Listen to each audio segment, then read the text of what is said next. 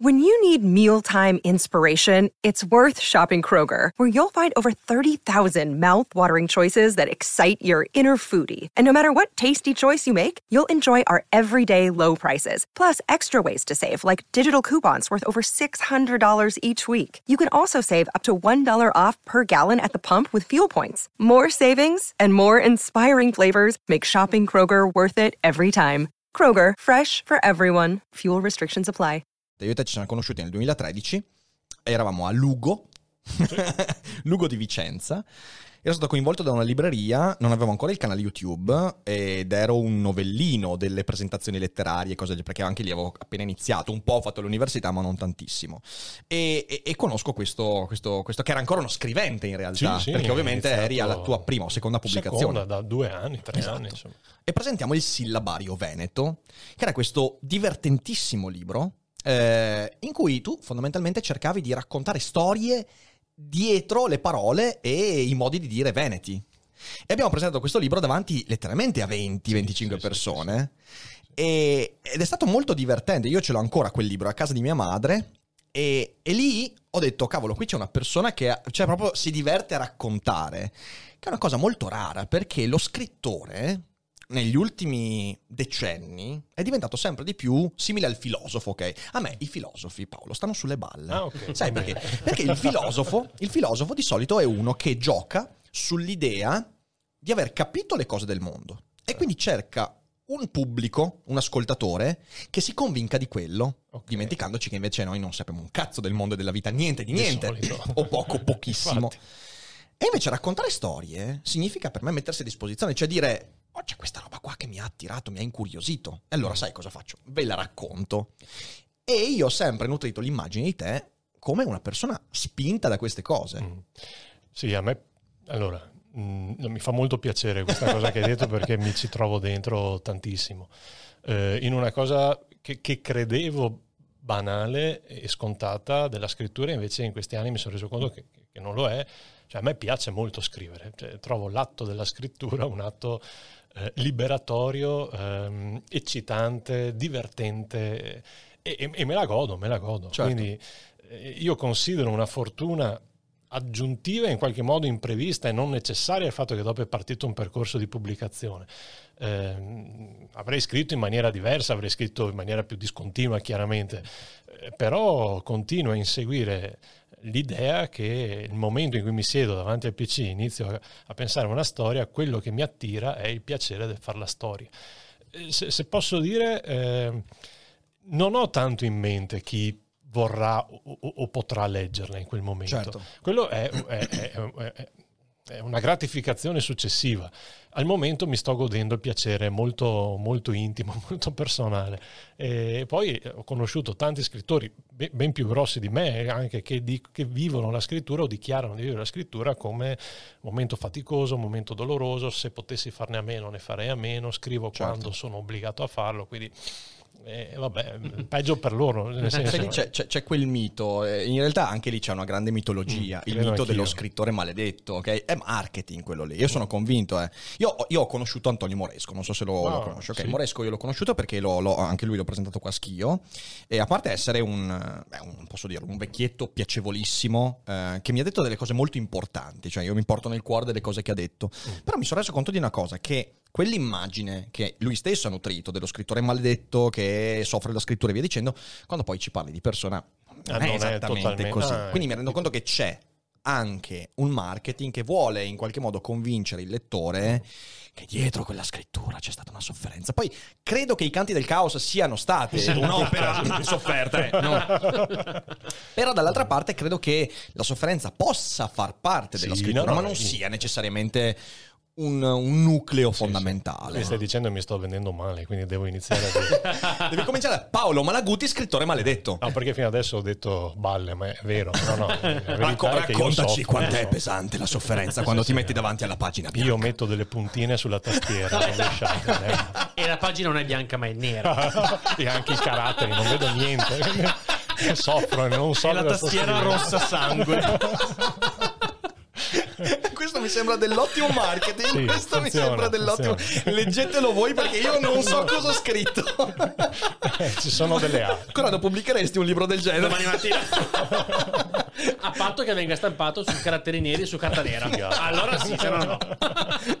In realtà ti pensi, poi fai tutto il gioco, il tipo ragazzi, però in realtà si possono vedere, eh, ci sono dei metodi. Allora c'è chi usa l'inchiostro, il, Esatto. il limone per vedere se l'inchiostro è simpatico, niente. Esatto. Chi va dalla medium, ok, e cerca di fare e niente. In realtà è una pagina nera. Assolutamente sì. Trova la storia che nessuno vede. Eh, in realtà Però in effetti sì, è una narrativa totalmente libera, Eh? quindi lascia al lettore il diritto-dovere di godersi Completare, la... completare o scriverla completamente. Pensa che- con tutti i libri, Piatto. con tutti i libri che hanno scritto pagine bianche, non so se sai, eh, cioè, Già. tipo, tipo Già. il nostro amico Amico.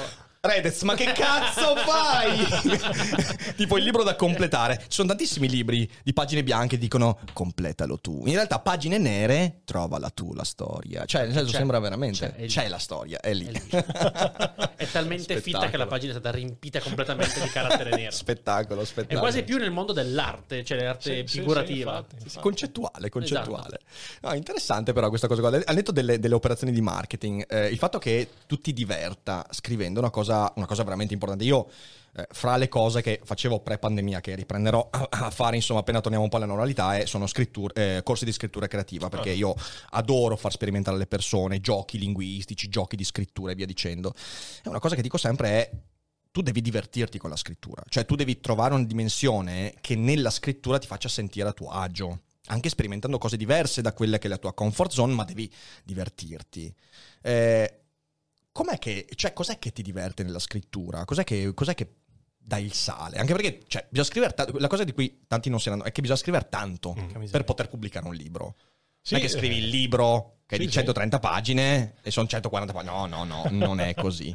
No, e, e direi anche, eh, secondo me almeno, eh, bisogna scrivere tanto, cioè bisogna fare della scrittura un'attività quotidiana anche per aumentare il piacere. No? Certo. Eh, credo sia come proprio l'allenamento sportivo, cioè se io vado a correre una volta al mese, male alle gambe, se, se io vado a correre una volta al giorno, che, che non faccio, eh, il piacere aumenta.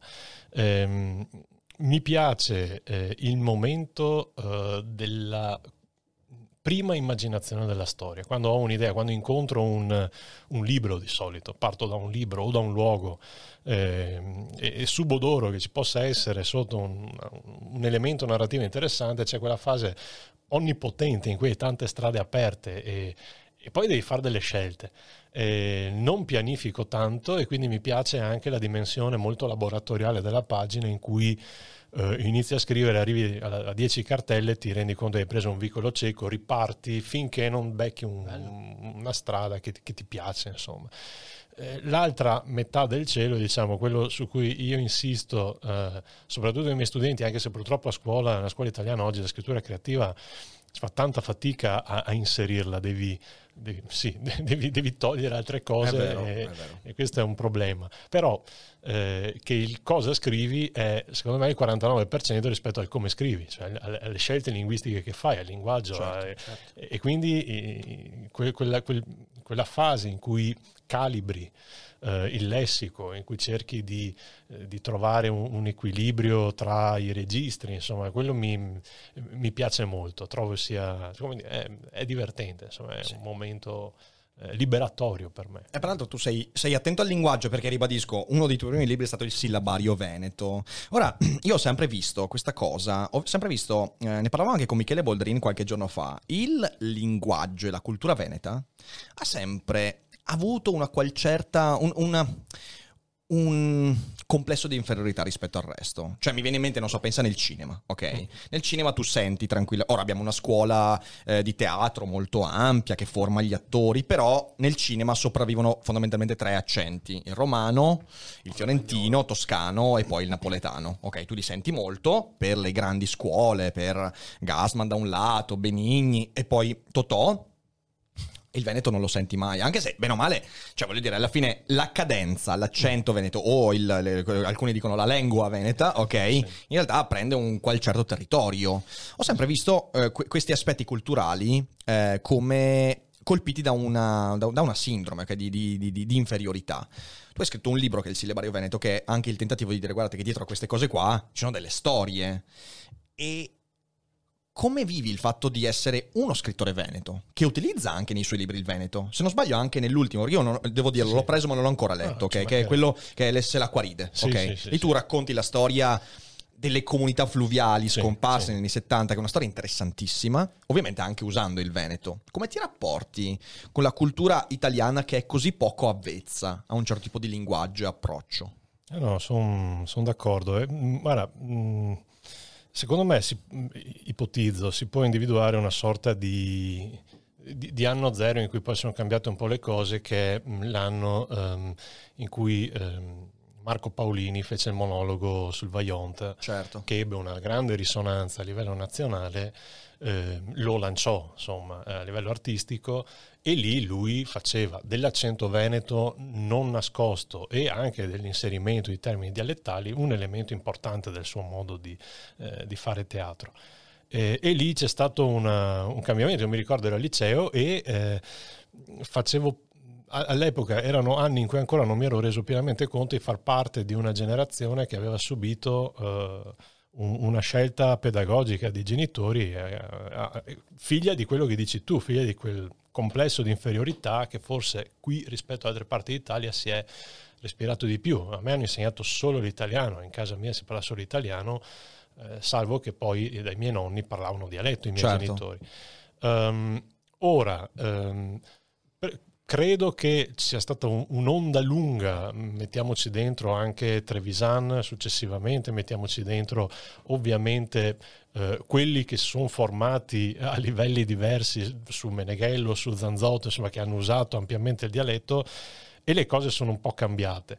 Eh, il rischio, secondo me, eh, opinione mia, il certo. rischio in tutto ciò è che ehm, si, si crei una sorta di particolarismo o di rivendicazione di presunta superiorità del Veneto eh, come lingua. Sì. Eh, cosa che secondo me è, è un rischio, cioè secondo me il Veneto come tutti i codici regionali e direi come tutti i sistemi linguistici ha una potenza espressiva e una dignità eh, totali. Ehm, farne, come dire, riservargli una nicchia, volerlo imbalsamare, mh, dargli una dignità storica eh, superiore ad altri, ecco, quello lì rischia secondo me di politicizzare il problema e di portarci fuori strada invece che dalle quello che, opportunità che è quello che è successo Eh, peraltro. cavolo, sì. Io credo che, io credo che la- la- la- il tentativo, che è proprio un tentativo revanchista, secondo me, di portare, non so, il- la lingua veneta nelle scuole, via dicendo, Mm-hmm. sia la reazione inevitabile a quel complesso. Cioè, nel senso, se tu non riesci più a avere una relazione stabile e, e- e razionale con il tuo passato linguistico, con le radici linguistiche, eh, magari te ne dimentichi per un pezzo e quando poi ti riaccorgi dici eh no, adesso noi rivendichiamo. E questo ha fatto un danno enorme perché ha anche portato in Italia un'immagine del Veneto che è completamente falsata in realtà. Sì, sì, infatti. Tra l'altro tutto questo ci riporta a Freud, perché se tu tagli le radici, se tu ammazzi il È padre, vero, è vero, dopo è vero. tornano fuori i È fantasmi. vero, Quindi- è vero. No, no, è- è- tra l'altro, ecco, mh, una cosa, se- secondo me, uno dei- degli aspetti più potenti, ecco, quello là sì, secondo me è più potente nelle, nelle parlate regionali rispetto all'italiano. Eh, è forse l'unica arma in più Mm. che hanno. È che nella stragrande maggioranza dei casi, tolgo il friulano che insomma ha avuto una, una sua normalizzazione, non hanno delle grammatiche normative eh, ufficiali riconosciute, come Certo. invece l'italiano ovviamente ha ricevuto. Questo ci dà come scriventi, eh, soprattutto come ragazzi scriventi, mh, eh, un'opportunità enorme, cioè scrivere senza timore dell'errore. Cioè tu puoi scrivere liberando al, al 110% la capacità espressiva della parola. Eh, se io dico, che ne so, caligo, che è la nebbia, e un altro dice no, da me si dice calivo, e abbiamo ragione tutti e due. Eh, Certo. e non c'è un- un'ortografia del Veneto. Questa è una cosa che non piace che, che venga detta a, a coloro che invece rivendicano la necessità di codificare eh, Certo. il Veneto. So- solo che secondo me si farebbe uno sgambetto a una delle effettive potenze espressive del Veneto da un punto di vista letterario, cioè la sua anarchia, è Sì, un sì, sistema anarchico come, eh, come altre parlate regionali, quindi è, è bellissimo scrivere mollando un po' i freni e dire ok, adesso me ne frego di, eh, di, di consecuzio, di doppie, qui sto eh, lasciando agire il suono. Certo, Eh, certo, certo. Questo è interessantissimo. A me viene in mente una conversazione che ho avuto con Roberto Mercadini quando, eh, non so se lo conosci, Roberto Mercadini è un teatrante, mio carissimo amico, è, è stato qua anche e lui adesso sta andando in giro per l'Italia con un nuovo monologo che è eh, su Dante, ok? Più nobile è il volgare. E mh, durante la fase di gestazione di quel monologo noi avevamo una conversazione sul fatto che Dante diceva una cosa molto simile a quella che hai detto tu. Cioè quando Dante parlava della lingua madre, ok, la lingua, la, la lingua più nobile, non parlava dell'italiano, ma parlava di quella lingua stratificata magmatica, che è la lingua da cui emergono poi le codificazioni, che quindi sono i, sono i dialetti. E questo è un punto veramente interessante, eh, perché quella libertà che tu hai appena citato è una libertà nobile, cioè che ci rende nobili perché in realtà non ti dice tu parla così perché le regole dicono così, ti dice tu parla così perché questa è la tua identità, questa è la tua storia, questo è quello che sei, in quel contesto, in quel momento. E du- i due aspetti devono convivere. Mm. Tentare di codificare questo secondo aspetto significa di fatto, eh, come dicevi, politicizzarlo e anche snaturarlo. Sì. Ora, eh, questo, questo è un aspetto fondamentale perché, ehm, e qui io l'ho sentito molto forte durante la mia, la, mia, eh, la mia adolescenza. Io in famiglia ho sempre parlato dialetto, i miei genitori parlavano dialetto e poi io, eh, per una serie di aspetti, ho cominciato tipo a scuola a impormi di parlare italiano, ok? E non, lo- non- non so dirti bene perché l'ho fatto, però mi ricordo che mi vergognavo del dialetto. Sì, sì. Ricordo di questa cosa, mi la sensazione di "Ah, non voglio parlare in dialetto, voglio che, che- che la gente mi capisca e voglio che la gente mi riconosca come uno che sa parlare l'italiano. E a distanza di anni mi sono detto, ma che, ma che stronzo, ma perché? Cioè, ovvio che se vado a Milano non mi metto Sì, a parlare in sì, è dialetto, chiaro, è chiaro, è perché c'è chiaro. il contesto. Però dall'altra parte l'eliminazione di un aspetto che fa parte della tua esistenza è molto stupido, è molto, è molto, è molto impoverente. Sì, ed è anche, penso, un po' autolesionista, perché tu di fatto, poco o tanto, eh, elimini un capitolo della tua vita affettiva, della tua relazione. Cioè noi nasciamo, secondo me, prima di tutto come soggetti linguistici. Eh, l'apprendimento, il rapporto su- sul linguaggio, insomma. E un'altra cosa che a me piace molto, sulla quale piace molto far riflettere soprattutto i miei studenti che non possono lamentarsi, devono ascoltarmi, quindi? Eh, è che eh, mi piaceva molto quello che dicevi, cioè che noi siamo di fatto un- un'identità magmatica. Più prendiamo coscienza di qual è questa nostra identità, cioè di qual è quell'impronta digitale linguistica che ci identifica, eh, e, e più ne facciamo uno strumento espressivo, letterario, se ci piace scrivere, ma anche comunicativo, più saremo potenti Certo. linguisticamente. E per quanto io e te eh, siamo nati negli stessi anni, abbiamo, siamo nella stessa parte d'Italia, abbiamo avuto stimoli esterni analoghi, no? Eppure al- la- la- come dire, il nostro DNA linguistico non, si sarà, non sarà mai sovrapponibile al 100%, ci sarà uno 0, Certo. eh, per cui ah, magari tu hai due parole in più, io ho due parole di là e questo secondo me è, è fenomenale perché tanto è estremamente democratico, cioè la, la nostra identità linguistica ci appartiene nella misura in cui ne siamo consapevoli, quindi dobbiamo essere cittadini attivi del nostro linguaggio. Certo, certo, certo. Eh, però anche poi ci libera eh, nel momento in cui scriviamo, cavolo, eh, avevo una studentessa mh, eh, fi- immigrata di seconda generazione, genitori eh, marocchini, che viveva la sua difficoltà linguistica eh, per questo bilinguismo che viveva a casa com- come un limite. E, e dicevo, cavolo, ma tu parti da lì, inizi a scrivere racconti in cui in qualche modo fai agire le tue due anime linguistiche. E, e adesso fa lettere. Quindi, dai, no? Certo, Quindi certo. secondo me è un, un elemento forte, eh, come dire, scoprire senza pudore, anche se questo ovviamente fa fatica. Anche io mi sono vergognato tanto eh, nell'adolescenza quando, che ne so, i miei genitori andavano a parlare con i professori e dicevo, Madonna, chissà che figura chi fa. E, ed era un pirla, insomma. E- e quindi- È vero, è una, è una cosa che c'ha... Da questo punto di vista, avevo- mh, prima mi hai fatto fare una riflessione e ora ehm, si è approfondita con quello che hai appena detto. Ehm, mi sembra di capire che quando tu scrivi eh, sei molto presente, cioè sei molto lì, ok? Quindi quasi come un atto politico rispetto all'ultima cosa che hai detto. Eh, e quindi la scrittura come atto politico è una presa di coscienza molto forte rispetto invece a la maggior parte delle persone scrivono poesia piuttosto che narrativa, piuttosto che qualunque cosa, passa una settimana da quello che ho scritto, lo rileggo, oddio, ma quella cosa lì non l'ho scritta, è meravigliosa, ma non l'ho scritta io. E invece mi sembra che, che con te, con questa forma di coincidenza tra parola, scelta, scrittura, atto politico e tu come eh, scrittore, ci, ci, sia una perfetta collimazione, o comunque in buona parte ci sia, quindi è sì. interessantissimo. Eh no, eh, almeno questo è eh, il migliore dei mondi possibili, cioè, raramente si verifica eh, l'allineamento perfetto, però, però è quella la direzione. E una volta un mio amico che a, a volte mi, mi, dà una mano, mi presenta, quindi insomma eh, ha, ha, letto i miei libri, ha fatto una riflessione che mi ha fatto pensare, ha detto i tuoi protagonisti non commettono mai il male.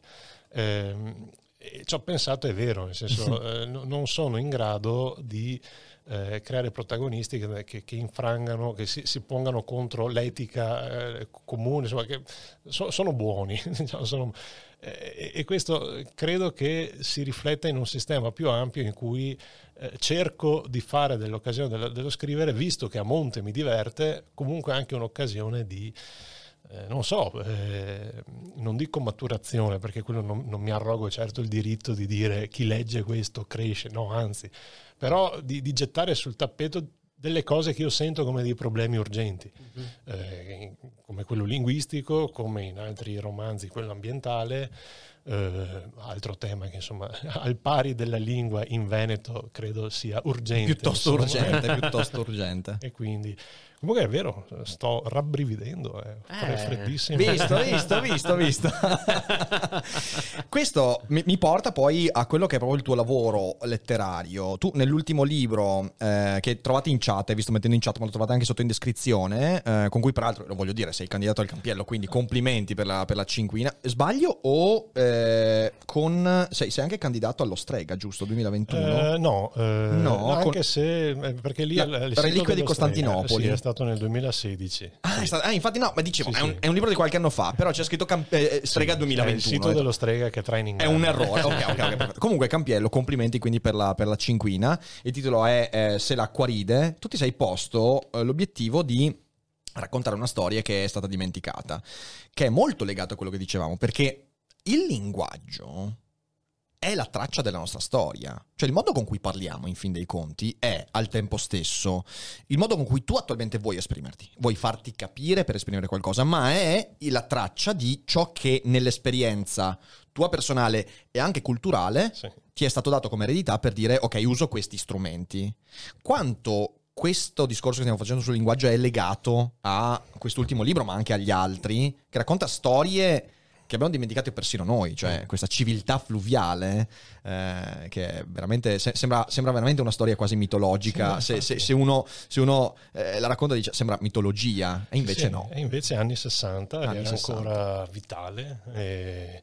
Ecco, diciamo, eh, quando ho incontrato la, la, la, la saga dei, dei, dei barcari di, de, della pianura padana, eh, mi sono reso conto quasi subito che mh, mm, era un tema che incrociava eh, gli aspetti eh, a cui tengo, mi dava l'opportunità di giocare linguisticamente, perché i barcari eh, avevano un gergo tra di loro che gli permetteva di, di comunicare tra emiliani, friulani, veneti, cioè, senza una lingua franca. Ehm, mi permetteva di fare un ragionamento sulla criticità dello sviluppo degli anni 60 di cui noi siamo figli eh, perché eh, i barcari sono stati spazzati via in un decennio dal commercio su gomma, dai tir, senza possibilità di appello. Um, e non solo stati spazzati via, ma sono stati anche condannati alla vergogna. Essere barcaro dall'oggi al domani è diventato una cosa di cui proprio davvero vergognarsi perché era un lavoro da miseria, era un lavoro appunto residuale. Eh, e, e, lì si è vista, forse qui in Veneto almeno, per la prima volta chiaramente di che cosa è capace la civiltà dei consumi, cioè che, certo. che, che, che, non si pone limiti e ti mastica e ti butta via quando non gli servi più. E poi mi piaceva perché permette di trattare bene, secondo me, il tema del paesaggio. Eh, I barcari sono stati gli ultimi eh, abitatori dell'acqua eh, in zone che oggi noi conosciamo come zone in cui l'acqua è un limite, è un ostacolo, è un potenziale pericolo. Eh, lì eh, davvero eh, ho fatto, grazie a, a, agli amici di Battaglia Terme, il Museo della Navigazione Fluviale, dei giri eh, sui loro burchi eh, non li avevo mai fatti in realtà in quei canali lì che io con- in un contesto che io conoscevo da Padovano bene certo. da- dall'alto, dalla terraferma. Entri nel fiume e il paesaggio cambia perché eh, capisci, cioè lo leggi da una prospettiva diversa e vedi che delle cose che non vedevi ora ti sono chiare e, e altre cose che ti apparivano come dire inutili hanno un senso lì. E, però da quel momento in avanti noi abbiamo perso questa civiltà. Eh, adesso si sta lentamente cercando di recuperarla, però a scopo di turismo, slow, eh eccetera. Sì, certo. Però, però, ecco, io sono, com- non io, come dire, quando ho letto per la prima volta eh, gli scritti corsari di Pasolini e il suo modo di, di, di, di denunciare i rischi di quello che stava capitando, cioè, è stato profetico. Mh, mm, però abbiamo preferito la televisione e per carità forse non si poteva fare diversamente in quel momento, mm-hmm. però eh, abbiamo, abbiamo, sacrificato molto e, e lo dico sempre, lo, lo, lo ripeto sempre, queste cose le dico con tutto il senso di ipocrisia che provo perché io ho fatto la bella vita, io sono, certo. sono figlio di quel benessere. Eh, questo, questo, è un punto importante, perché sai, questo, questo è un aspetto che, che, spesso mi capita di discutere. Ehm, ora, se noi andiamo a guardare, io un po' mi sono documentato, eh, la civiltà dei barcari è stata una cosa interessantissima, peraltro secolare, cioè nel senso veramente secoli e secoli, è una storia incredibile, eh, che vi consiglio di approfondire, ovviamente anche a partire dal libro di Paolo. Ehm, però dall'altra parte mi rendo conto che era un approccio alla vita che era un approccio filosoficamente diverso rispetto a ciò a cui noi siamo abituati. Cioè una vita molto più votata all'adesso, una vita molto meno votata alla programmazione, ovviamente. Ok? Io una cosa che dico molto spesso è: io, cosa vuoi? Io, sono, io mi sento felice del benessere che abbiamo, che abbiamo conquistato. Perché? Perché mi rendo conto che quando, quando, parlo di benessere, dico: cos'è il benessere per me? Il benessere è dire: ok, non devo eh, occuparmi di quello che stasera sarà in tavola, esatto. posso occuparmi di quello che farò fra sei mesi.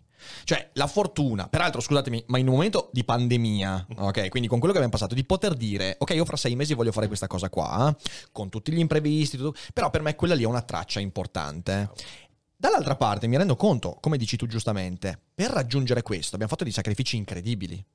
Uno dei sacrifici è il fatto che in pochi decenni abbiamo dimenticato, culturalmente e collettivamente, il luogo da cui provenivamo. Quindi mm. abbiamo cancellato le storie sì. dei barcari, le storie della lingua veneta, le storie di tutte le... le, le eh, de, de, de, come si chiama? Del... Um, oddio santo. Eh, oh madonna, mi sfugge la lingua, la, la, la, oddio, il... C- Cimbra. Il cimbro, ma mi veniva il creolo, ho detto no, no, no, no.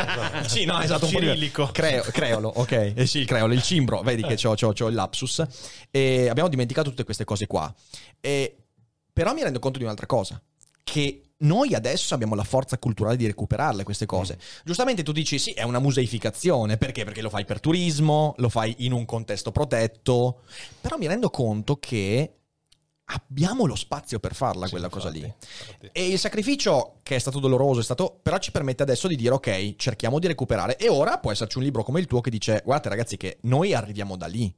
E liberamente tu puoi dire ok, vado a studiarmi questa cosa per capire un po' meglio come è fatto il mio passato. E dall'altra parte ti dico, secondo me qualsiasi progresso umano ha portato dei sacrifici chiaro, devastanti. Chiaro, chiaro, quindi, no, no. quindi, io sono son d'accordo, io anch'io la vivo quell'ipocrisia lì, la vivo perché ogni tanto penso, cavolo però, eh, guarda cosa c'è alle spalle. Dall'altra parte dico, come te, adesso provo a impegnarmi per dire, ok, prendo e cerco di far capire che cos'è stato.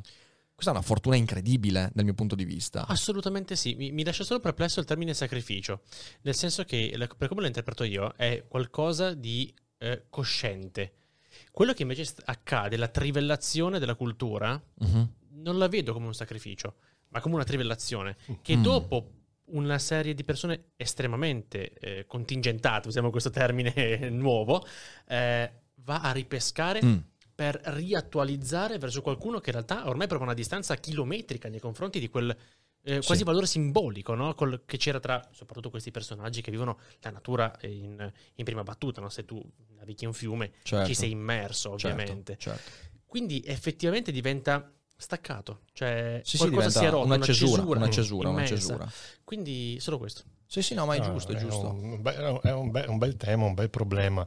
Eh, sono totalmente d'accordo, infatti eh, quando ho finito di scrivere questo libro avevo una grande paura su tutte quelle che quando insomma si avvicina alla pubblicazione ti prende, cioè che eh, emergesse in maniera eh, eccessiva la nostalgia fine a se stessa e Certo. quanto si stava bene, che bello il posto delle fragole e così via. Si stava meglio quando stava Esatto. peggio e via dicendo. Sì, sì, Eh, sì. Che poi è una cosa che insomma ho vissuto molto perché come credo molti anche io ho avuto eh, nonni che non facevano passare giorno senza dirmi eh quando ero giovane saltavo i fossi per lungo tu invece eh, co- cosa fai buon da niente Tu invece per corto. No, tu eh, cioè, riempi i fossi. cioè- Che su questo ho Mamma una, ho una piccola domanda, spero di non, che non sia eccessivamente off topic, ma io sono molto curioso sul perché la lingua veneta, o almeno la cultura veneta, è così legata a un certo tipo di imprecazioni in particolare, soprattutto legato alla bestemmia. ok, proprio bam, a gamba, te- a gamba tesa il tema dei temi. allora mentre adesso Riccardo proporrà al pubblico una serie di esemplificazioni no allora in effetti da un punto di vista Che, scusami, che poi richiamano tutti quanti a delle sigle politiche, mi verrebbe da dire. No, smetti, Però- smettila, sme- smettila, smettila. No, no, eh, adesso già. fai bravo, fai bravo. Ti ho, ti ho chiamato qua per essere ordinato. No, smettila, all'ordine. Smettila. Eh, no, allora, ehm, il, il paradosso, tra l'altro, è che ehm, sotto la, la Serenissima c'era il, la- la- il magistrato alla bestemmia e il, il- il reato. Sì, no, non un magistrato che aveva dei fondi per diffondere la bestemmia. No, peccato! Con i volantini. Che peccato! Dannazione. Però più bestemmie per tutti. Se non sai quanti, costi- quanti posti occupati ci sarebbero oggi. No, era una magistratura proprio per sanzionare, in realtà dentro ci stava anche l'eresia, però tecnicamente, e questo la dice lunga insomma su- sul fatto che la Serenissima eh, non era, non era proprio il governo perfetto, si è lasciato queste lacune culturali, cioè tecnicamente un bestemmiatore doveva essere appeso alla cheba, che era una gabbia di metallo fuori al campione di San Marco, finché morte non, so- non sopraggiungeva, quindi Porca. Giusto, giusto un po', giusto un po' esagerato, giusto un po', un po' eccessivo, eh, ve lo dico.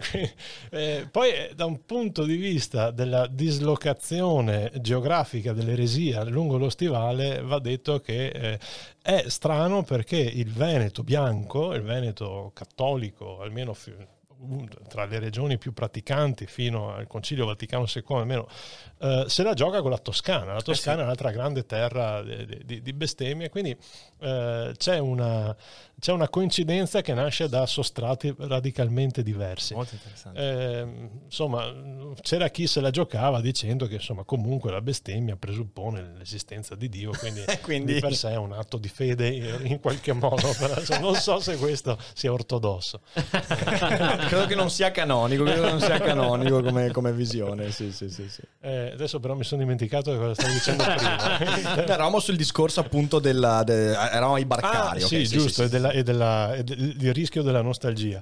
Eh, no, infatti, secondo me, mh, almeno mh, spero che, che- che possa essere così e credo che sono convinto che sia giusto così.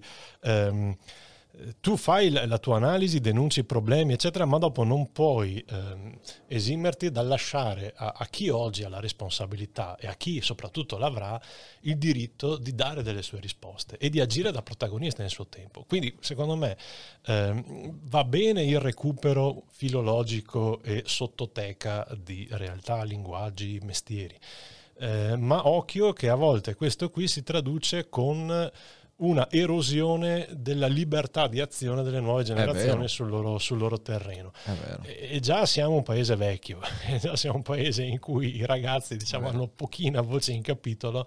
Se iniziamo a dire, eh, occhio, mi raccomando, ti affido il Veneto, ti affido i Barcari, ti affido, no, no, non sta a far niente, è tutto perfetto No, così. è giusto, è giusto, è Quindi giusto. secondo me bene la nostalgia, ma se eh, eh, corre il rischio di dire ok, ti affido quello a cui io ho tenuto, ti affido quello secondo me è importante, però sei tu adesso il padrone. Che, che quel- eh, anche il conservatorismo che rischia di diventare che- che- di stupidirsi, cioè Eh, nel sì. senso, non, non il conservatorismo che ti dice guarda, questo è il tuo retaggio, che questo credo sia importantissimo, Eh beh, sì, cioè bravissimo, capire da dove arriviamo è fondamentale.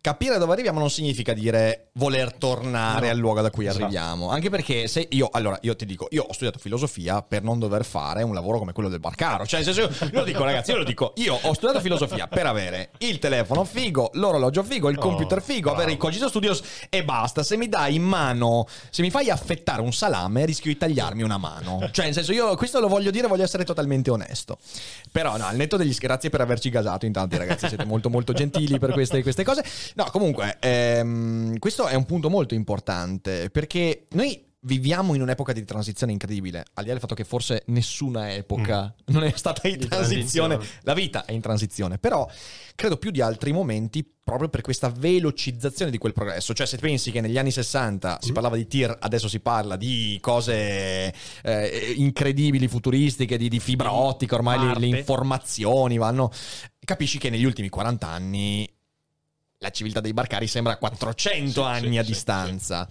E, e credo che la tua operazione sia fondamentale perché creare dei legami culturali che tentino di tenere insieme queste cose.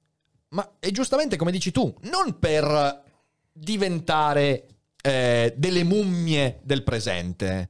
Cioè per dire no, io rifiuto questo presente, rifiuto questo progresso, rifiuto quello che rifiuto il mio tempo, che è una tentazione incredibile. Beh, certo. Qui vediamo movimenti politici che ci sguazzano, cioè ma dire, ok, io racconto delle storie. Ecco, qui vorrei puntare l'attenzione su questo. Il valore del racconto, che non è il valore che tu trai leggendo un saggio. Mm, vabbè, C'è un motivo per cui tu non hai scritto un saggio sui barcari, ma un romanzo. sì, Il romanzo, intanto, può parlare a molte più persone. chiaro. Avessi scritto un saggio sui barcari, lo leggevano soltanto in Veneto. Sì. Questo libro, invece, essendo una storia, riesce a coinvolgere anche emotivamente le persone e dire anche a un calabrese: "Toh, guarda che somiglianze. E lo dirà in calabrese, però non imito, adesso non mi metto a imitare il calabrese, non è il caso.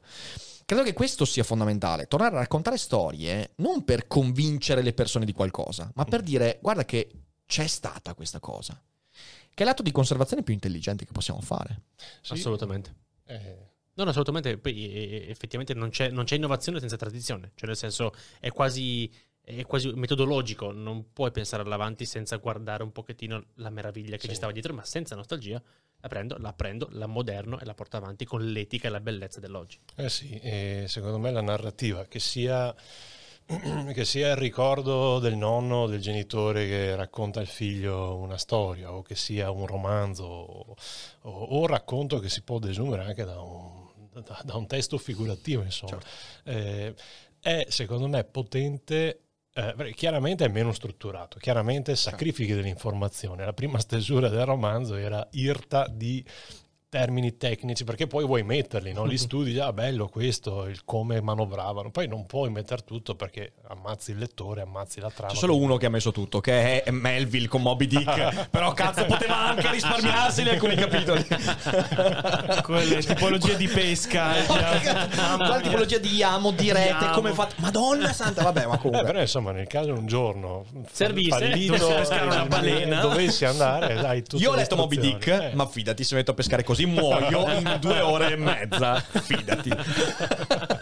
No, però ecco, eh, credo che eh, quello che ne risulta è proprio la, la narrazione abbia in più eh, rispetto alla conoscenza strutturata eh, il carico affettivo, Mm. eh, che è una specie di magnete secondo me. Cioè, se, e io questo, diciamo, a volte non sempre non sono così come dire, superbo e, e bugiardo da dire che sempre quando spiego in classe, quindi quando faccio narrazione di un contenuto, vedo che le cose passano meglio. No, però a volte capita e, e- e vedi che eh, davvero sei lì a fare qualcosa, cioè che quel ragionamento che a volte gli studenti intelligentemente fanno, dicono "Ma abbiamo un libro. Lei che ci sta a fare? È vero, è una, domanda legittima. Cioè, ci sono entrato perché lo Stato mi paga e quindi... Questa è già una buona scusa, una buona scusa. Però eh, credo che una delle grandi eh, bellezze e anche di grandi divertimenti di insegnamento è l'opportunità di fare narrazione, cioè di caricare affettivamente eh, eh, de- delle conoscenze che altrimenti sarebbero più inerti. Certo. E, allora eh, se, se tu racconti una storia, cioè, eh, passa di più, passa di più. Puoi toccare delle corde che sono in comune. Mm. Eh, cioè, eh, io mh, ho amore per il romanzo, per il racconto, perché mi rendo conto che rispetto alla saggistica, rispetto al testo più tecnico, anche che sia divulgativo, però l'autore quando scrive una storia si pone un, un, obiettivo diverso rispetto a scrivere un saggio. Scrivere un saggio significa informarti, ok? Io ti dico delle cose, ti do delle nozioni che tu puoi riutilizzare. Ma scrivere una storia significa, prima di tutto, come dicevi tu, scrivere per se stessi. Cioè scrivere qualcosa che va a problematizzare ciò che io sento in quanto autore di quella storia. E come diceva Bergonzoni, non sono più autore, ma sono autorizzato a quella storia. Perché arrivo a toccare delle corde abbastanza profonde che condividiamo. Cioè, si tratta di una sorta di uh, scavo, trivellazione, come dicevi tu, eh, nei layer della cultura, ok? E, e, individuando una parte che, per quanto io, te e il calabrese di prima siamo differenti, abbiamo usato diversi concetti, diverse parole, esperienze, però condividiamo. Eh. Cioè, per esempio, quella paura eh, quella, per, per, quello, per, quello, che ho potuto leggere io del sì, tuo libro sì. finora, quel senso di... c'è un senso di perdita nel libro, sì, cioè lo senti. Quel senso di perdita, raccontato così, ce l'ha anche il cinese del 2021. Certo. C'è una cosa umana quella. Certo. Ecco, la narrativa fa questo. Ed è per questo che dicevo, è così fondamentale raccontare storie per raccontare storie. Eh, quindi non art for art's sake, come diceva il buon Oscar Wilde, ma, ma, la narrativa per la narrativa. Perché ti mette in contatto con qualcosa che intanto conserva il tuo passato, ma soprattutto potrebbe raccontare a un giapponese una roba che è successa dall'altra parte dell'universo, in un'altra epoca, in un altro veramente mondo, eppure farti sentire che, guarda, le cose che senti tu sono quelle. Io ho sempre trovato questo nella narrativa, Cavolo. la potenza della storia, riuscire a entrare in contatto con quelle sensazioni, emozioni che permangono fin dalla notte dei tempi. Anche però quando ti metti davanti alla tastiera è meglio non ci pensi, se no ti caghi sotto. Ti caghi sotto, ma non sarò in grado. Perché, è vero, è vero, è vero. il grande dubbio che hai, ad esempio mentre scrivevo il sillabario soprattutto, lì partivo dalla parola veneta, raccontavo l'etimologia, poi raccontavo degli episodi. Certo. Eh, che avevo vissuto e, e il dubbio eh, che in parte mi accompagna ancora, anche se il libro poi ha camminato, è ma quello che ha senso per me avrà senso anche per mm-hmm. uno che avrà la pazienza di aprire il libro. E, e, e a, volte, eh, a, volte, il rischio di cadere nel, nell'autobiografismo mi viene da dire inespressivo, un po' muto, un po' sterile, sì, sì, sì, sì certo. è inevitabile. Eh, però se eh, in questo secondo me ci sono delle non delle scorciatoie, ci sono delle piste più facili, ci sono dei grossi nodi culturali come l'adolescenza certo. eh, eh o come il rapporto tra generazioni, che sono degli architravi in cui tutti siamo caduti, tutti abbiamo sofferto e abbiamo gioito anche secondo me se, li, se, trovi il modo di piazzarli a farne elementi importanti della storia, non dico che è una garanzia, però certo, eh, certo. è più facile che si immedesimi anche il giapponese. Infatti se tu guardi le, le, storie che hanno successo oggi, cioè quelle proprio mondiali, sono storie che parlano di quei temi lì. Mi viene in mente, visto che adesso stiamo ascoltando l'audiolibro da un po' di tempo, però Harry Potter, ok? Harry, Harry Potter, di cos'è che parla? Parla di rapporto fra generazioni. C'è tutto il discorso delle generazioni di Harry che eredita delle cose dalla generazione di Silente e Voldemort. Eh, tutto, vabbè, ragazzi, un po' di spoiler, ma eh, cioè nel senso è di qualche anno fa. Però tutto il fatto che Harry dentro di sé ha una parte di Voldemort viene raccontata in maniera sapiente dalla Rowling, dicendoti: guarda che chi viene dopo deve sempre riconoscere ciò che si porta dietro da prima. E se non lo riconosci, ti annienta. Guarda te, infatti, cos'è che poi alla fine porta all'epilogo? Il fatto no, che non Voldemort... dirmelo, non dirmelo. non te lo dico, non te lo dico. Però non c'è il riconoscimento. Cioè, non, dall'altra parte non c'è quel riconoscimento. Sì. Ed è esattamente un discorso generazionale. Tu che arrivi dopo, sopravvivi non quando fai fuori il padre. O meglio, magari sì, il parricidio c'è, tema fondamentale, ma perché lo fai fuori il padre? Come Aristotele, perché riconosci quello che in te c'è del padre. Ed è quel recupero lì, quel recupero lì. Oppure mi vengono in mente altre storie, pensa soltanto agli Avengers, ok? Tutta la saga Marvel. Cos'è che ti fa affezionare a Capitan America e Iron Man? Il fatto che all'inizio sono due stronzi, chiusi nelle loro visioni del mondo. Capitan America, bisogna essere integerrimi e non cambiare, assolutamente. Eh, Iron Man va bene tutto, basta che funzioni. E poi entrambi cambiano radicalmente. Iron Man finisce per fare una scelta di principio. Non dirmi quale. Non ti dico niente. Capitan America invece arriva a guardarsi con un po' di egoismo. Cioè sono... E questi temi sono universali. Certo. Sono temi di cui parlava Eraclito. Cioè, ragazzi, qualche millennio fa. Le ritroviamo ancora oggi. Io ho provato un senso di disturbo profondo e di fascino quando eh, al liceo ho letto Madame Bovary per i fatti Ah, miei. wow. Sì. E per la prima volta ho provato una sorta di dissociazione perché mi stava sulle balle eh, Madame Bovary. cioè faceva delle cose che davvero mi, mi- mi- mi irritavano. Certo. Però al tempo stesso eh, ero con lei e, e mi riconoscevo in maniera così profonda che ci sono stati dei momenti di, di- di disturbo. Ho dovuto chiudere il libro e ho detto, Madonna, cosa succede? Mi ha fatto esattamente lo stesso effetto, è pazzesco. Ed è forte questa cosa della letteratura che...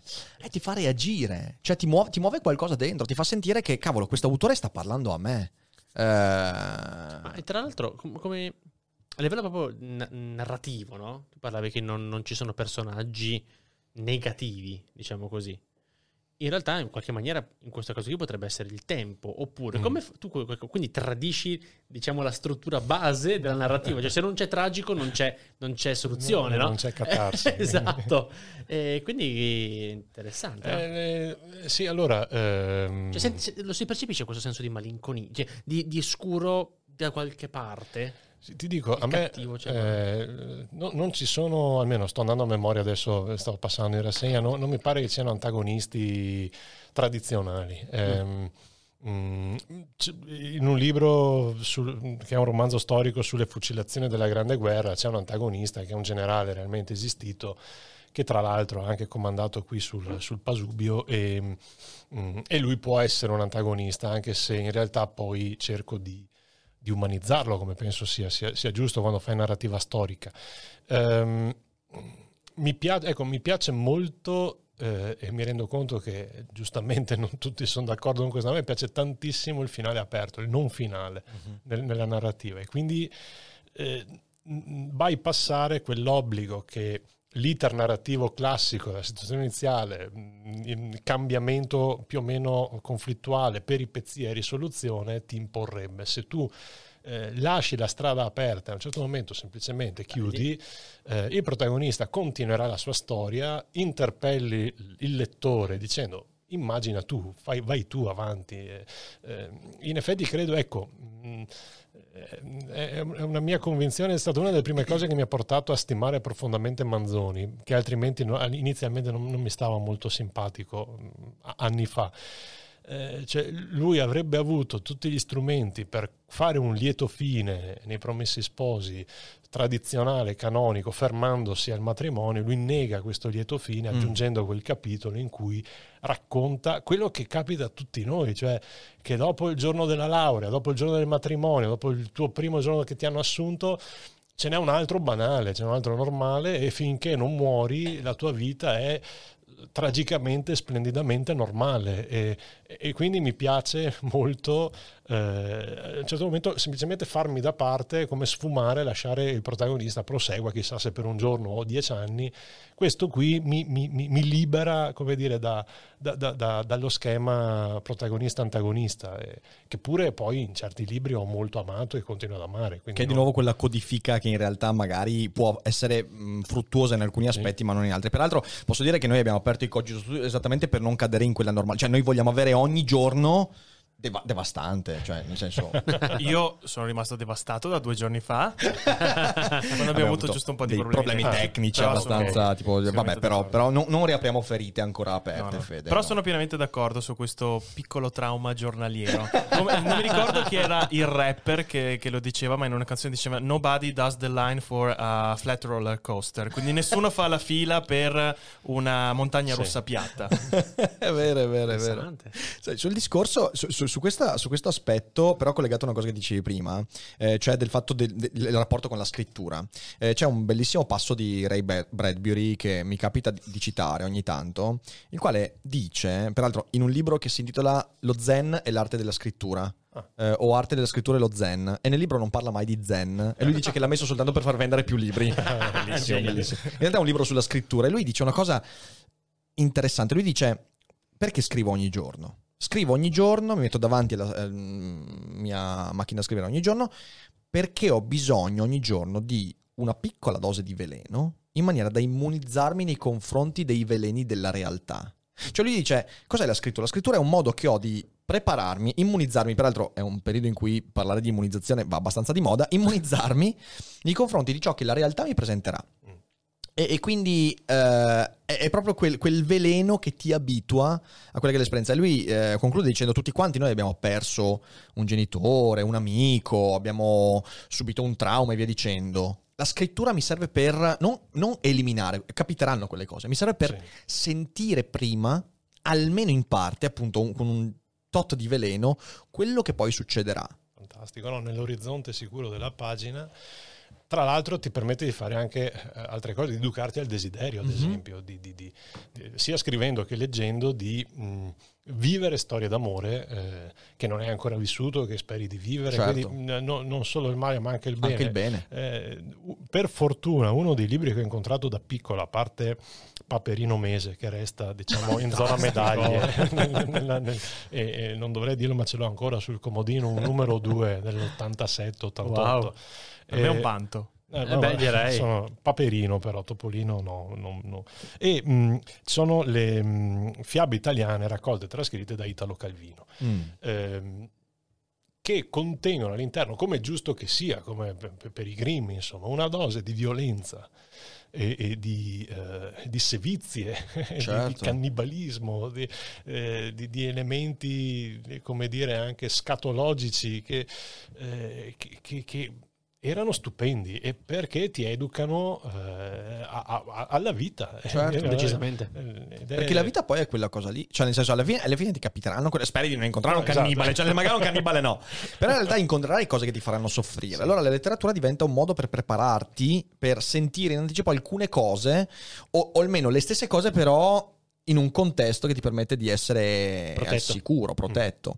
E questo è un elemento importante, sai, mi hai fatto venire in mente eh, che eh, noi adesso in realtà purtroppo eh, vogliamo sempre culturalmente tenerci al sicuro da certe cose.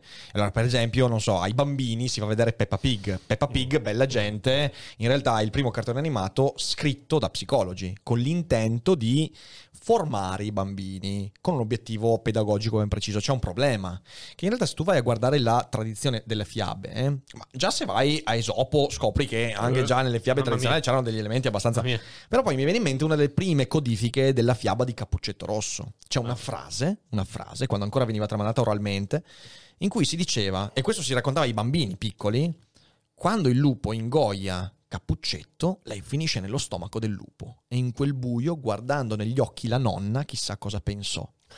Oh ragazzi, cioè, un- porca troia, dici, tu immaginati Cappuccetto nello stomaco del lupo nel buio, vede la nonna che è lì, che è già stata mangiata, chissà cosa pensò.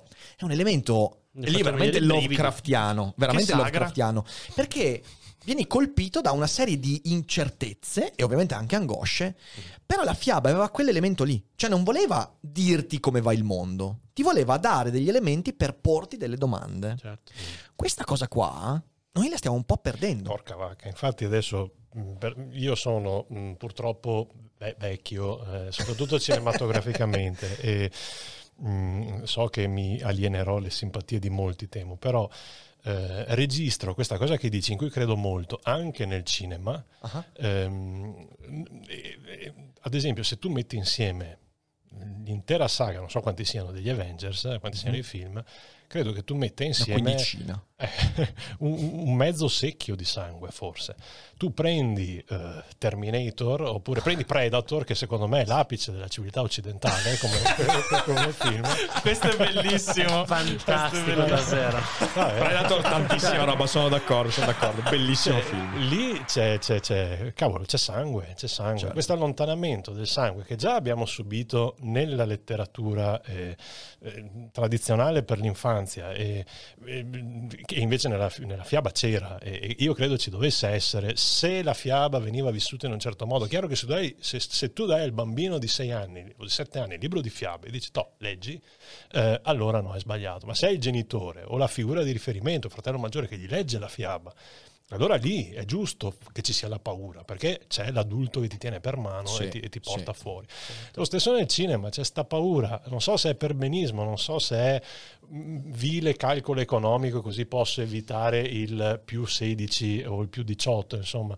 Però eh, sembra quasi che il nostro immaginario si stia eh, eh, purificando da- da- da- da una violenza che poi purtroppo Esiste. Esiste e torna eh, in maniera diretta, senza filtri e vera, nei canali eh, internet a cui comunque i ragazzi, dai, da- mi viene da dire purtroppo dagli zero anni in su, hanno Certo. liberissimo accesso. Certo, Quindi c'è sta, sta schizofrenia.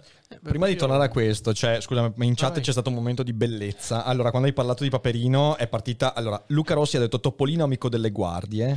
Fede ha risposto Topolino democristiano. Basen- ma- Basettoni e Manetta lo spalleggiano. E poi è partito Team Gamba di Legno e Team Macchia Nera. Io sono beh, Team Team Macchia, Macchia Nera tutta la vita. Beh, Team sì. Macchia Nera, mio cattivo preferito della Disney. beh. Ho sempre adorato Macchia Nera. Anche perché assomiglia un po' a Freddie Mercury. C'è sto, sto baffo. È vero, è vero, vero.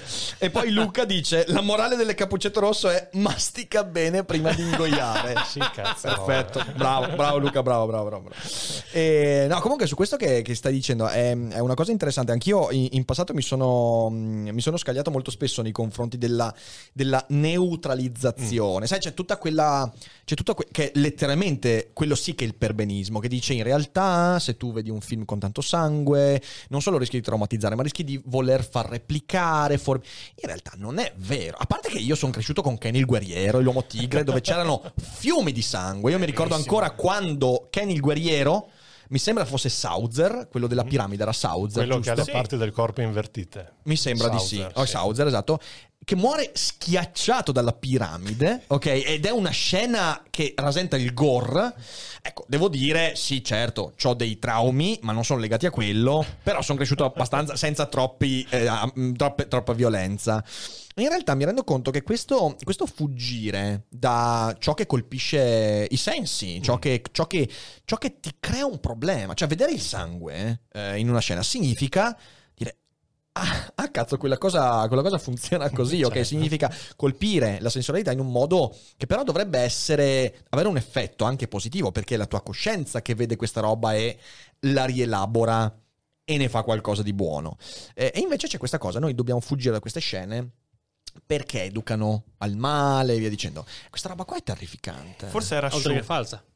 Era Shu? Sì, Shu forse è il, eh, quello mm, che si era tolto la vista per dare a Ken la seconda Ah. ed era stato preso prigioniero da Saucer e lui che viene schiacciato. Sei proprio un Saucer- esperto di Ken. No. tu, eh. E, e allora ti rilancio su questo. Secondo me l'apice dell'intera saga di Ken è quando Toki Sì. assume contro Raul per la prima volta la difesa attiva e si gonfia di muscoli. Lui che aveva fatto della non violenza, della difesa passiva, bellissimo, cosa è lui. vero, Ed è è, il fratello che, che combatte il fratello e lì mi, sono messo a piangere. Proprio- è vero, è vero. Ho un, ho un ricordo meraviglioso. Io poi purtroppo non me lo sono ripreso in mano. Quindi ho un ricordo, un ricordo ancora infantile. Io lo Sì. vedevo che avevo 6, 7, Eh beh, sì, 8 è anni, ok. Però, però ne ho un bellissimo ricordo di Ken e dell'uomo tigre, devo dire. Decisamente. Eh, quello tigre lasciamo stare. Eh. A me sembra tutto quanto un confinamento. Cioè, letteralmente un confinamento culturale, quello di cui stai parlando tu. Cioè, mh, è un prendere e mettere lontano. Mm. Sì. Perché poi in realtà io arrivo anche da un mondo più teatrale Mm. e quindi invito tutti quanti ad andare a teatro perché fa esattamente questa cosa qua. Cioè, la lettura è attiva. Mhm. Il teatro tende a essere quell'ibridazione fra il cinema, che tende a essere più passivo, e la lettura che è attiva, quindi un po' metà, però ti mostro le potenze del- de- del- della devastazione dell'animo umano, le vedi, le vivi e dopo ne esci cambiato completamente. Ah, sì. Infatti io sarei per abolire gli applausi a teatro nel- nelle PS, quelle più tragiche, diciamo Sono così. d'accordo. Anche perché l'applauso. di solito si applaude la performance dell'attore in quel caso E invece, lì. ormai, una cosa... e invece ormai è un, è un- si applaude. C'è la Sì, pausa, sì, si applaude. Sì, No, sì, sì, stai sì, zitto e te ne torni a casa.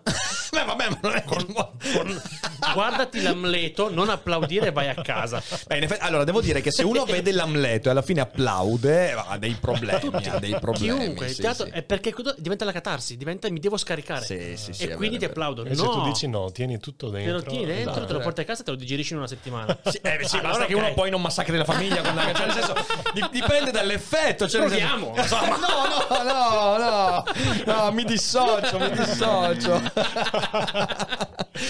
No, però essere cose qua sono, come il cinema. sono In puro silenzio, come il cinema. Esatto. Sì. Ah, tu guardi i film in silenzio. Beh, lui bestemmia ogni 5 secondi. Non è vero, guarda che menzogna. No, scusa, hai ragione, è stato con Tenet e Al- basta. allora, anche se... Ho tutte le ragioni. era tutto giustificato. mer- io ho avuto l'onore di assistere ai mercenari al cinema. du- Beh, vabbè, The Quando Expendables. è comparso Chuck Norris, il cinema è scoppiato in un applauso, in grida. Cioè, neanche nella, nella cosa teatrale più forte del mondo, neanche la partita. È una cosa impressionante. Beh, non hai visto Avengers al cinema l'ultimo?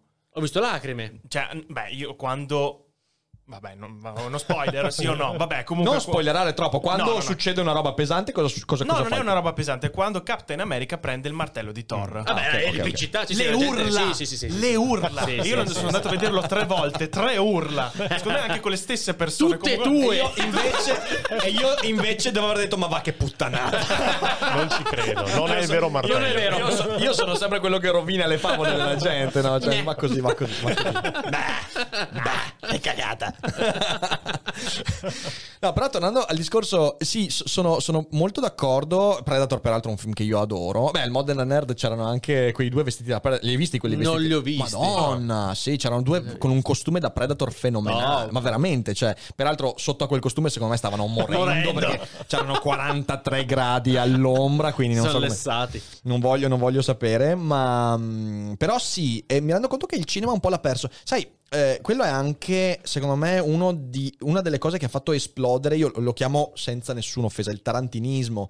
Cioè quell'idea che... No, io... io Tarantino a me piace, ok, a me piace, il primo Tarantino lo adoro, dopo Kill Bill, ma- beh, beh, poteva, ma- però, però il, il sangue splatter, che ha avuto tanta, eh, tanta fortuna anche in un certo tipo di horror. L'horror negli anni 2000, che è diventato l'horror coreano, è diventato un horror molto legato proprio a queste immagini pas- palesemente fasulle del sangue e via dicendo. È anche una risposta a quello, cioè tu non riesci più a vedere il sangue come una cosa reale, Ok. la violenza come una cosa reale, la vedi come un'iperbole. Ok, la trasformazione in iperbole del, è, è letteralmente l'iperviolenza eh, di Kubrickiana memoria, ma neutralizzata, ok? Perché diventa una cosa talmente finta, il sangue di Kill Bill, ok? sì, talmente sì, finto, talmente fumettoso, Sì. Che non ti colpisce più, ti colpisce soltanto esteticamente. Spettacolo. Ecco, il sangue non ti colpisce più eticamente. Eh sì, tanto più che credo eh, in qualche modo noi che noi, noi vecchi, ecco, che, che- che- che siamo comunque stati educati almeno a un primo immaginario sanguinolento, eh, eh, o ancora quelli delle generazioni precedenti che hanno avuto, si torna sul tema, la fortuna o la sfortuna di vivere nell'aia in cui una volta all'anno massacravano il maiale, o di eh, vivere ancora in una civiltà in cui si moriva in casa. Adesso c'è una sterilizzazione Certo. anche della morte, quindi la morte è confinata nello spazio neutro dell'ospedale. E, e sta roba qua ti sottrae la sperimentazione del sangue della morte che ha d- da sempre, insomma, poco o tanto, se vissuta sempre nella misura e nel contesto, un- una valenza pedagogica. Quindi il rischio è che un quindicenne nato nel 2005 che vede Tarantino o vede, eh, che ne so, dal tramonto all'alba, eh, non colga eh, che sono mm, gavettoni di sangue, ma Certo. eh, fa- fatichi a cogliere eh, l'iperbole. Ecco, Sì, sì, sì, sì, sì, che diven- diventa semplicemente una cosa di un altro mondo, Sì, capito? Diventa sì, appunto fumetto, diventa immagine. Sai, mi ha fatto venire in mente una cosa, perché l'esorcismo della morte è una cosa, anche qui, che ho mh, trattato molto spesso su Daily Cogito. Ho fatto un'intera puntata sulla morte, cioè nel senso che ricordati che devi morire, la gente si toccava ma ascoltava la puntata. E mi è venuto in mente un episodio che secondo me è paradigmatico in questo senso. Eh, guerra in Iraq.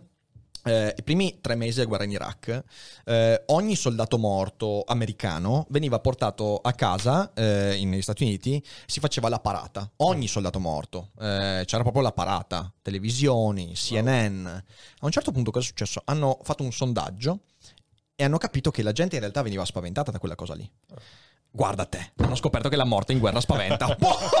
Strano. Ragazzi, che geni! Strano. Che geni! Strano. Che geni!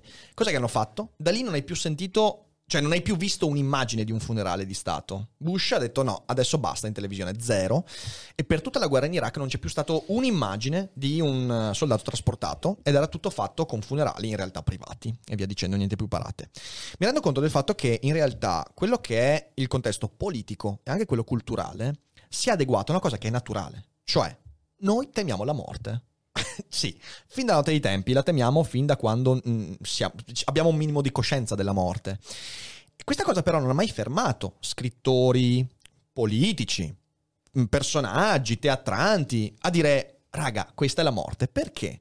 Perché in realtà tu non devi arrenderti al fatto che la gente ha paura della morte. Perché la gente ha bisogno di pensare alla morte. Perché se tu non pensi alla morte, non ti prepari alla morte. Se vogliamo citare Seneca, Non dai valore Cosa vuol dire alla vivere? vita. Quindi- Pre- prepararsi alla morte, letteralmente. La filosofia è prepararsi alla morte. Che non significa pensare tutto il giorno, oddio, adesso esco da qui e mi tirano sotto. Non è quello. È il fatto di dire, questo istante io devo viverlo appieno perché Bene. potrebbe essere l'ultimo, perché ho bisogno di viverlo con la coscienza della mia caducità.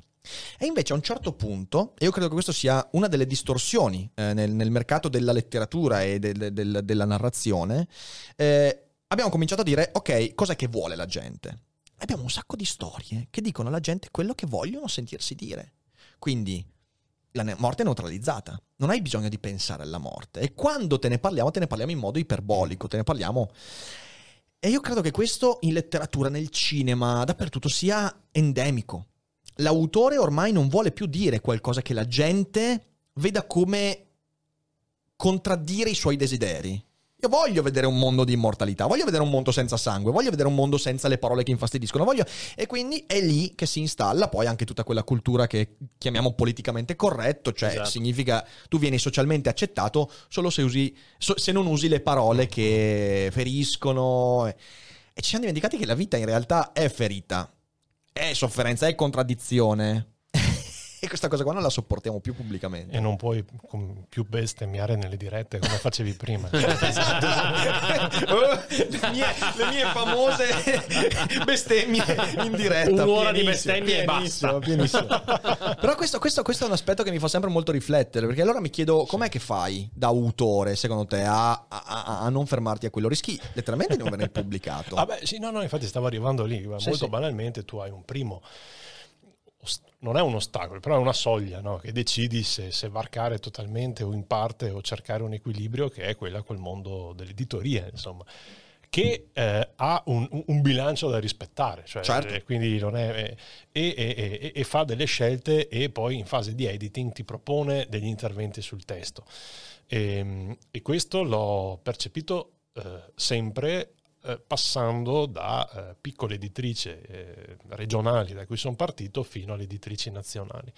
Ehm, cioè una attenzione a un'idea di lettore ehm, che diciamo secondo me non è prevaricante rispetto alla volontà dell'autore. Non ho mai Mm, percepito la volontà, almeno nel mio caso, con gli editor che ho incontrato, non ho mai percepito la volontà di prevaricare o dire no, occhio, che noi dobbiamo badare a quello e quindi non scrivere queste cose. Però un dire ok, noi abbiamo questa esigenza, questa esigenza, anche su cose molto, eh, mol- molto meno mh, turbanti come può essere occhio che qui hai fatto una digressione che ammazza il lettore a meno che non sia appassionatissimo di quel fatto storico levala ok e, e lì, lì ti poni a un bivio cosa fa Sì. o, o, o rispetto non rispetto a me stesso o difendo una mia idea di letteratura e, e- e la tengo però magari eh, non mi pubblicano oppure eh, rispetto la loro idea e cerco di poi modificare eh, in un romanzo non puoi più mettere personaggi arabi perché sennò sono sempre turbanti. Scusatemi, scusatemi, scusatemi.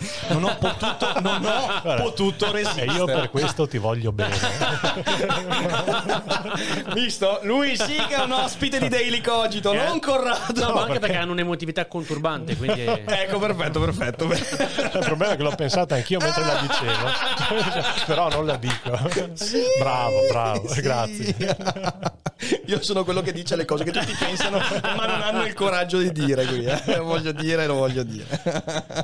No, no, quindi questo, questo- questo tema c'è. Ehm, ci sono poi anche, però qui si apre ovviamente un altro capitolo, eh, ci sono anche autori che mh, sanno di, di- di non parlare al grande pubblico e eh, possono permettersi una letteratura che è volutamente disturbante ehm, e questo, che ne so, eh, uno scrittore mh, veneto padovano che ha partecipato al premio Strega adesso, che ovviamente am- ammiro molto, che è Giulio Mozzi, che, Sì, sì, che ha scritto Le ripetizioni, che è un, un romanzo duro, e lui lo sa, e- Certo. ed, è, ed è un romanzo che chiaramente penso blocchi molti lettori e anche questo penso che lo sappia benissimo.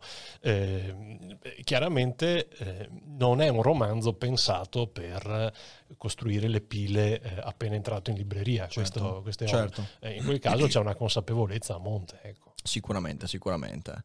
È una, cosa, è una cosa su cui rifletto molto perché mi rendo conto del fatto che oggi, una- come dici tu giustamente, ci sono dei filtri in entrata. Questo, allora, da un lato credo abbia a che fare anche con una maggior consapevolezza. Cioè, nel senso, io credo che il lettore di oggi ha una maggior consapevolezza su quello che vuole leggere rispetto al passato. Il passato invece, questo è anche un effetto, se vogliamo, non tutto positivo dell'alfabetizzazione in generale. Cioè, nel senso, alfabetizzarsi significa io do più importanza piano piano a quello che voglio incontrare nella mia vita di lettore, di spettatore, rispetto a quello che invece l'autore mi offre. E credo che sia, sia un effetto che ha delle luci e delle ombre. No, ovviamente non sto parlando contro l'alfabetizzazione, perché qua qualcuno estrapola questa cosa e dice Dufer contro No, l'alfabetizzazione. io No. avevo capito esattamente questo.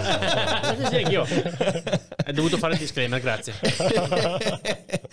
Ehm, e, dall'altro anche quella che è una... Cioè, que- questo porta una, una paura a livello dell'editoria. Magari Corrado riesce, riesce a darci qualche barlume a riguardo. Se tu hai a che fare con un pubblico che sa molto di più quello che vuole e che molto spesso vuole sempre cose identiche a quelle che ha letto finora, ed è il trionfo dell'algoritmo questo che ti offre sempre le cose che confermano i tuoi gusti precedenti, eh, mi rendo conto che per l'editore ogni pubblicazione diventa ancora più rischiosa, perché non hai più soltanto il rischio di avere un autore che non vende, hai anche il rischio di rivolgerti a un pubblico fraintendendo la sua volontà.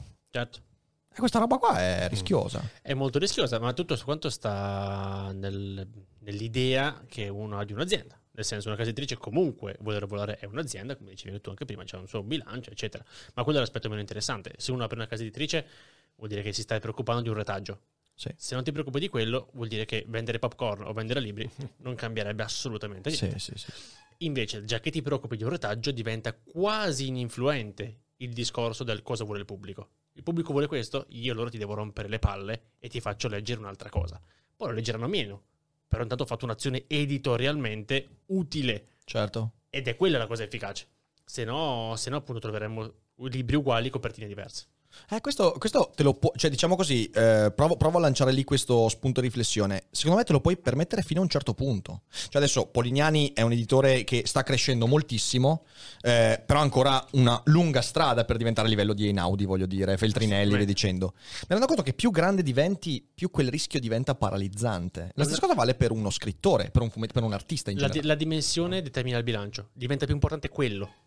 Ed è quello il rischio più grosso Certo. del diventare grossi, Mhm. da un punto di vista proprio di fatturato, diciamo così, è di aver paura di non stare dentro quel parametro lì, o Sì. l'aspettativa di soci, o l'aspettativa di doti AIE e chi più ne più ne metta.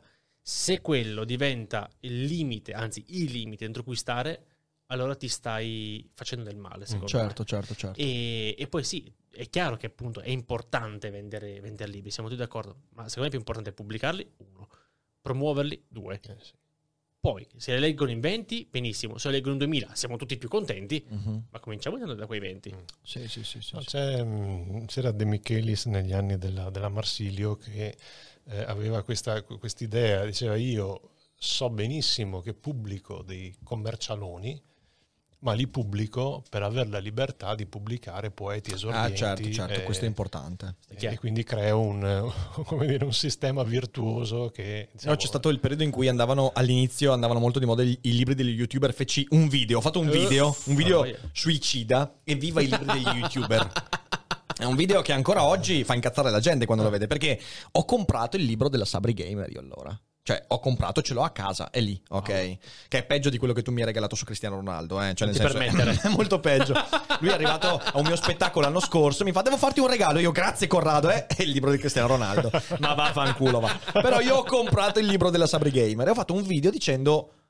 Evviva questi libri Ah. con questo pensiero qua, perché ok. ovviamente ci sono delle parti dell'editoria che hanno bisogno letteralmente di fare cassa, perché questo poi può permettere a Mondadori di pubblicare Moresco, di pubblicare altri autori che sicuramente venderanno molto di Sì, meno. sì. Eh, peraltro posso dire che io eh, ho comprato il libro Sabri, Sabri Gamer per leggere poi gli, gli increa- gli increati di Moresco È stata una delusione. Creati di Moresco, ragazzi, delusione incredibile. Ma al netto, di, al, netto di, al netto di questo, quindi non più tanto, viva la Sabri Gamer. Potremmo fare una cogitata a tre con Moresco e la Sabri, Sabri Gamer. Gamer. Secondo me funziona. funziona. Implode l'universo. E Franzen. E Franzen. Così. Eh, in dialetto veneto, ovviamente. Esatto. Boh, boh, boh, Beh. Franzen. Eh, Franzen. Eh, se qua di Sarcedo. miei zii sono Franzin, quindi cioè, Ecco. ci siamo. Jonathan Franzin. Stiamo perdendo il controllo della cogitata. Però, no, dicevo, eh, c'è, c'è questo aspetto. Allora, a me piace quando l'editoria ha questa doppia anima. Mi rendo conto che, però, eh, l'editoria, e da questo punto di vista anche gli scrittori, per quello che abbiamo detto prima, si pongono sempre meno due problemi che invece abbiamo discusso. Uno è il problema di quello che voglio raccontare io. Cioè, io da autore voglio raccontare questo, prima di pensare a chi sarà il mio lettore, che è una cosa fondamentale. Racconto per crescere io e se lo racconto bene è probabile che poi questa storia troverà il suo mercato, il suo lettore. E in secondo luogo l'idea che poi l'autore e l'editoria devono anche saper formare un po' del nuovo gusto. Chiaro. Cioè in fin dei conti l'autore e l'editoria devono, devono combattere anche con quelli che sono i gusti attuali per dire noi non ci arrendiamo a quello che il pubblico vuole perché il pubblico che in realtà non esiste non esiste il pubblico esistono le persone che poi fanno parte del pubblico quello che però chiamiamo opinione pubblica via dicendo non può aver ragione, cioè non può aver ragione. Questa cosa qua io non la, la ripeterò continuamente. Pu- voi che ascoltate, voi non potete avere ragione. Dovete, no, dovete no. Però noi che creiamo contenuti in ogni ambito dobbiamo avere il coraggio di dire ok, io propongo qualcosa che magari a una parte di questo pubblico fa dire cazzo, c'è di più di quello che pensavo. Questa roba è in crisi. In questo senso crisi. credo che gli editori siano, dovrebbero essere proprio degli, dire, degli umanisti nel senso radicale del termine, cioè andare proprio in cerca di quegli odori nuovi. eh, Con la lanterna, come Diogene, il cane, no? Esattamente. Cerco l'uomo. Vero è che, e qui parlo proprio di- per esperienza mia, per, per non, per- per- per non tirare in ballo a- amici scrittori, insomma, eh, in un certo momento io avevo un'idea, poi è diventata romanzo, mm, che era totalmente diversa dalla comfort zone che avevo frequentato fino a quel momento di romanzo storico. È un romanzo distopico, ambientato nel 2080 in una Venezia diventata parco turistico semisommerso. Ehm, dico la verità, lì eh, è stato appunto, eh, ho fatto molto freddamente quel ragionamento, la cosa faccio?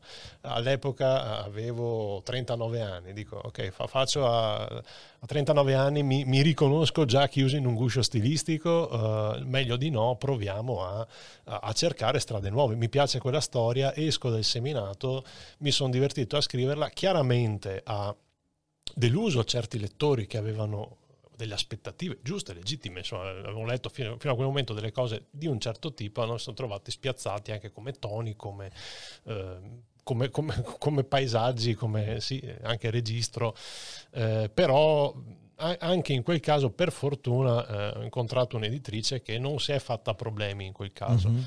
E- però è, è- è un pericolo, è un pericolo ed è una difficoltà. È un rischio perché- che uno si prende, è un Sì, rischio che uno sì. si prende. Beh, immagina l'anno scorso io faccio un progetto filosofico che dura ormai da 5 anni, vengo fuori con un libro di racconti dell'orrore. Sai quante mail c'ho ancora di gente che mi fa "Ma cosa c'entra questa roba con la filosofia? Ma orrore filosofo". Leggilo. A parte leggilo perché poi c'è, lo scopri. c'è- c'è più filosofia lì che non in Spinoza e Popcorn, però al di là di questo, al di là di questo, cioè è, è evidente, però, però le aspettative del pubblico molto spesso eh, eh, c'è anche il pubblico che ha preso molta più sicumera nel dire le mie aspettative vero. sono fondamentali. Cioè, sei, sei, siamo tutti molto esposti, il che è bello perché è bello incontrare virtualmente o direttamente le persone che ti danno fiducia o che ti criticano, insomma, però eh, e- e io credo che siano cose positive. Penso Certo. che ogni principio comunicativo abbia alla base una, una virtù, eh, ogni opportunità comunicativa, però è chiaro che rispetto a eh, anche a uno scrittore già immerso nel mercato editoriale borghese dell'Europa del secondo Ottocento, stava nel suo studio, scriveva il suo rapporto, non so quante presentazioni facesse Certo, certo, in certo. giro, o non aveva la, come dire, il rischio di cascare sulla tua pagina Amazon e dover leggerti Certo. le recensioni. Cazzo, ha messo una stellina, bastardo. Perché hai messo una stellina? Il pacco è arrivato in ritardo. esatto. Colpa tua. esatto. Colpa Ho visto, ho visto- dell'editore. ho visto- ho visto una recensione a Moby Dick con quella cosa lì. Cioè, Cioè, tu recensisci una stella a Moby Dick, visto che abbiamo citato prima, perché il pacco è arrivato Stai in male. ritardo. Beh, vabbè, cioè, nel senso, io. Vabbè, tu l'hai visto Seneca nel traffico, lo spettacolo. La parte in cui faccio le recensioni. Ho preso delle recensioni tipo dello Zarathustra di Nietzsche, della brevitate vita di Seneca. Ci sono delle cose fenomen- fenomenali. Le recensioni di Amazon sono. Sono uno dei patrimoni dell'umanità contemporanea. Però Sì. è, come dire, è una bella palestra secondo me, con tutti i rischi Lo insomma, è, lo è, connessi. lo è. ad esempio, mi piace molto eh, con, quando faccio il testo argomentativo in seconda, Sì. eh, eh, un testo argomentativo, ok, adesso prendete l'ultimo articolo, che sia un libro, meglio, però magari se i vostri genitori hanno preso un'altra cosa e facciamo la recensione su Amazon, e- e- perché lì vi esponete, esprimete un giudizio. E una cosa che, che io registro, non so se, se tu che sei molto più esposto di me mediaticamente di noi, ehm, io vedo che c'è una grande paura da parte dei più giovani perché in effetti è un'arena dura, eh, No. quindi o hai le spalle larghe, tu, ma insomma, tu ce le hai, io me le sono fatte un po' alla volta, eh, ma insomma, mh, tanti credo si neghino il diritto a dire come la pensano, magari rispettosamente su quelle piazze no? che sono Facebook o altre, perché farlo ti espone a un rischio enorme. Questa è una cosa che io ripeto molto spesso. Prendi YouTube, ok? YouTube, YouTube è un mondo delirante, cioè nel senso io ho smesso di guardare i commenti sotto i video di YouTube perché io vabbè ricevo una cinquantina di insulti ogni giorno, però vabbè io, io me ne sbatto, per me è stata una grande palestra, Sì. però caratterialmente arrivavo anche da un... cioè, c'ho un po' di pelo sullo stomaco, quindi Esatto. eh, non ho mai vissuto come un problema questa cosa qua. Però mi rendo conto di quante persone che magari hanno, magari sono molto più brave di me a divulgare filosofia, fisica, chimica, però hanno un carattere un po' timido, un po' insicuro, che non vogliono perché appena la prima shitstorm che arriva, com'è che chiameremo shitstorm? Proviamo a trovare un, un termine veneto. Copro-tempesta. No, la copro-tempesta però è quella. No, in Veneto. In Veneto. In Veneto, come. Oh, lo smerdon. Lo smerdo. Lo smerdon, secondo me. Mi cioè- sono venuti in mente tre, ma non posso dire. No, non puoi dirle. ho- le, le ho viste dietro gli occhi. Le ho viste balluginare, balenare dietro gli occhi. Non dirle. Lo smerdon. La cargada dell'uame. La ca- bello. No, no, La cargada dell'uame, che sembra, sembra quasi spagnolo. Vedi, vedi. La cargada dell'uame. Cioè, è Beh, a, bellissimo. te l'ho racc- a te l'ho raccontato, ma a, a te invece non l'ho detto. Quando eh, sono stato a Seviglia, Mm. a un certo punto sono rimasto piacevolmente sorpreso che ho sentito delle persone in giro dire no perché ostia e ne sta- cioè, tu- e praticamente anche a Seviglia dicono ostia come dai. esclamazione proprio come Con stesso... ah, sì, come- sì, sì, sì, sì, sì. Eppure io ho scoperto che quando dico ostia, tipo sui social, a me capita sui social di dire ostia e scriverlo anche come esclamazione. Che cosa- In Italia non lo capisce un cazzo, No, nessuno. no, no, no, tipo mi dice cosa c'entra ostia? Cosa c'entra ostia? Cosa c'entra ostia? Sì, Ma no, no. ostia è la città. Ostia è tipo cavolo, è tipo lo dico anche qua. Quando scrivo Ah, non si ostia intende l'ostia. No, no, no, quando scrivo Ah, no. ostia sui social è un'esclamazione molto veneta, però Ah, abbiamo scoperto Ah. anche spagnola. Io pensavo che fosse l'ostia, che si intendesse l'ostia. No. Eh, allora, in realtà è, è- è- è molto eretico dirlo, quindi in realtà saresti condannato alla cheba dal dal magistrato Basta alla che non mi appendiate a testa in giù a Venezia, ragazzi, non, non so. Infatti- nella gabbia sì. Infatti quando si dice ostrega è un'autocensura, cioè perché uno dire ostia, no, dice ostrega o, eh, Esatto, esatto, o sì, osteria. Sì, sì, sì. eh, Ost- osteria e ostre- ostregheta, è tutto- sono tutte cens- vero, è vero, autocensure non di ostia. ostia, vero, pensa vero. a quanto sei condannato all'inferno. Madonna, vabbè. Vabbè, guarda che c'è nel senso ormai, ormai c'ho il biglietto. E c'ho, c'ho- c'ho il Green Pass. red, io c'ho il Red Pass. Proprio c'è il Red Pass. E, sì, no, comunque, comunque questo, questo è interessante, però ho perso il filo di quello che stavo La dicendo. shitstorm. La shitstorm, bravo. E ci sono tantissime persone che hanno un carattere molto timido, magari sarebbero bravissime, che non mettono per, per- perché, perché da una roba del genere, Mm. te, tipo, non esci tranquillo, non esci tranquillo. Vero. Eh, io dico sempre, se, io mh, lo ribadisco sempre, se, c'è persone, se ci sono persone lì fuori che hanno belle cose da divulgare, che hanno informazioni, via dicendo, dovrebbero farlo senza guardare le reazioni. Sì. Proprio questo sarebbe un ottimo modo. Oppure vedere quelle reazioni come un allenamento. Però mi rendo conto che ci sono alcuni caratteri che non ce la fanno. No, ce in questo fanno. senso l'editoria è un, è un- è un bel cuscino, un bel ammortizzatore, è perché vero. tu dai le tue idee, comunque c'è un sigillo, c'è Sì. un imprimatur, c'è un oggetto che è stato autorizzato, c'è chi ha investito, quindi un po' te ne sbatti. Certo. ok, c'è, c'è chi ha avuto fiducia evidentemente, però uno che ha il coraggio di... eh, diciamo senza una legittimazione formale superiore o Sì, presunta sì, tale sì, di mettere le sue idee sul campo, cavolo, sì, de- riconosco che, ci- che da un lato c'è un coraggio e dall'altro ci sono tanti, eh, soprattutto mh, più giovani ovviamente, che reagiscono col non dire le proprie idee. Infatti, Sì, sì. se- secondo me non è un caso che eh, il, il- il social più diffuso tra i giovani, vabbè al di là di TikTok insomma, che anche quello è un esempio calzante, però non siano più verbali, cioè sia Sono delle immagini, sono delle eh, immagini. Quindi la, la- la parola sembra quasi relegata a margine e questo secondo me è anche un indice della paura di... di- di La parola esporsi. a supporto delle Mm, immagini, mm, è vero, è vero, sono d'accordo. Eh, vedremo. Tu ce l'hai TikTok, Corrado? Ce l'ho, ma per adesso non lo stiamo non ti ancora- vedremo mai fare uno striptease su Ma- TikTok. ma Aspetta, io, io sto facendo archivio intanto. Cioè, ne ho già tipo 3000 video pronti, eh. Alla faccia. sì, sì, certo. 3000 video di archivio. Ancora quando eri sbarbato, proprio ormai ne te faccio prepari. almeno 7 al giorno. Sette. Ovunque dopo, vado. scusa, dopo intasi in un giorno tutta la rete con tutti e 3000 o Ah, vai- questa è la strategia di marketing no, Eh. che hai spoilerato. Mi- quindi non si può più fare. No, volevo buttarli tutti sulla rete, intasare TikTok subito. Volevo citare comunque un piccolo autore che si chiama Rick Dufer, non so se lo conosci. che sì, rispetto a, a- Cosa a- a quello di prima, no, c'entra, c'entra? c'entra per una cosa di prima. Ok. Volevo dire perché ci tengo. Ho paura. E no, è sulla cosa del. Tu parlavi prima dell'algoritmo, no? Pubblico, Sì. eccetera, come tardirlo. Tu mi hai insegnato una cosa bellissima che è quando le cose vanno bene, cambiale. Certo. Questa cosa qua è, è diventata parte del mio DNA. È bellissima. Perché ti evita sempre la comfort zone. Cioè, si continua a darti una spallata da solo. Dire, oh, Fondamentale. guarda che. Mamma Poi mia. magari continui a far andare sempre lì. Però almeno sei più cosciente, non sei in una bolla. E quindi anche il pubblico deve fare attenzione. Dire, sì, ok, io mi piace la fantascienza. Ok, adoro Tolkien. Ok. Cazzo, c'è qualcos'altro Cambia. anche oltre Tolkien. Esatto, esatto. No? Cambia Prendilo soprattutto, soprattutto nelle tue passioni. Cambia, non cambiare la passione, ma sperimenta dentro la tua passione. Sì, sì, sì, sì. Quando, quando le cose vanno bene hai spazio per farlo, altrimenti non hai più spazio. Sai che hai una bellissima barba? Dovresti tagliartela. Secondo me è brutta, la tengo. Vabbè, come- cosa, cosa si può dire riguardo? Cosa- non si può rispondere a questo, non si può rispondere a questo. Allora, senti qua Paolo, siamo qua da più di un'ora e mezza, quindi direi Ah, che possiamo anche, è volata veramente. Eh, prossime, pros- prossime tappe, tu quindi a settembre Eh, sapremo questa 4 cosa del cappiello. Sì, sì, sì. Come, come la capisce. vedi? Come la vedi? Ah no, guarda, be- benissimo, nel senso che, cavolo, eh, fino a un mese fa non immaginavo nemmeno di poter eh, godere del lusso di poter fare una tournée di presentazioni, Certo. quella cinquina. Eh, lunedì siamo ad Alba, giovedì e venerdì Teramo e Tivoli, la settimana proprio. scorsa all'Istituto Italiano di Parigi, quindi si è... Sì, quindi non posso permettere, se sarebbe da, da stupidi dire mi preoccupo di chi, chi se ne frega. Te la godi, roba, te la godi, bene, bene, Poi bene. ovviamente si vedrà. E, mh, dopo, durante il lockdown, ne ho approfittato, come penso molti, per scrivere, quindi eh, c'è il lavoro prossimo pronto che vedrà la luce in teoria l'anno prossimo. Prima- e, e dai, andiamo avanti.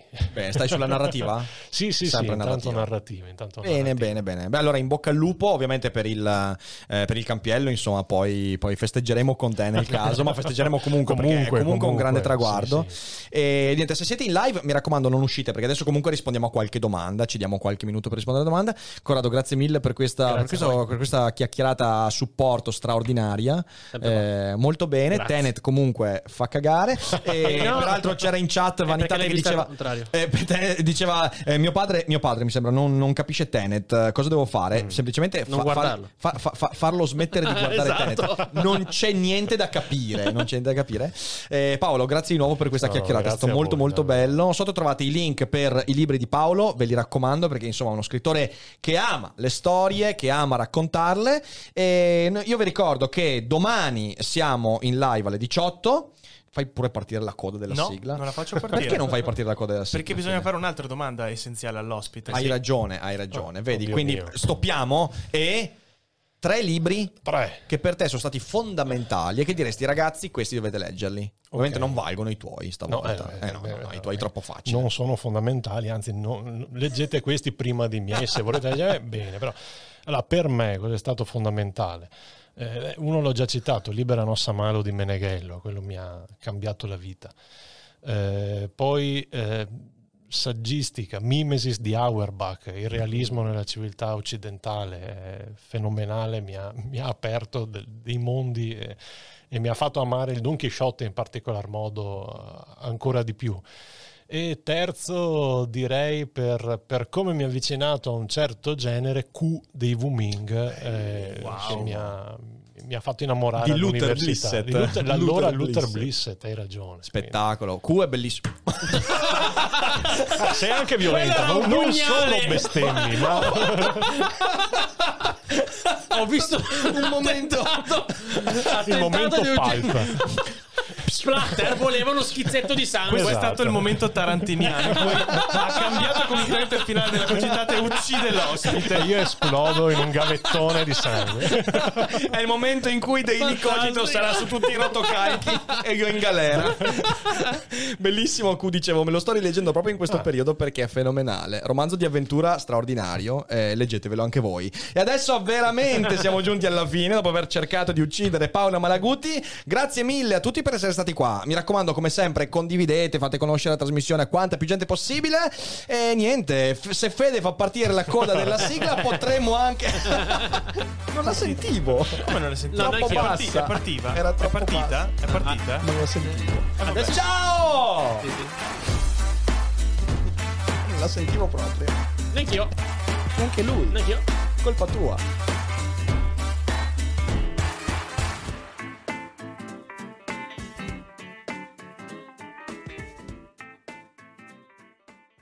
E adesso un bel caffè finito. Perché rischiare di rimanere senza caffè quando puoi abbonarti a Caffè Borbone? Prezzi vantaggiosi, costi di spedizione inclusi, tante possibilità di personalizzazione e l'abbonamento lo sospendi quando vuoi. Decidi tu la frequenza, la qualità, scegli tra le cialde e capsule compatibili e crea il tuo mix di gusti e miscele. Mai più senza caffè con l'abbonamento Caffè Borbone. Tutte le info su caffèborbone.com.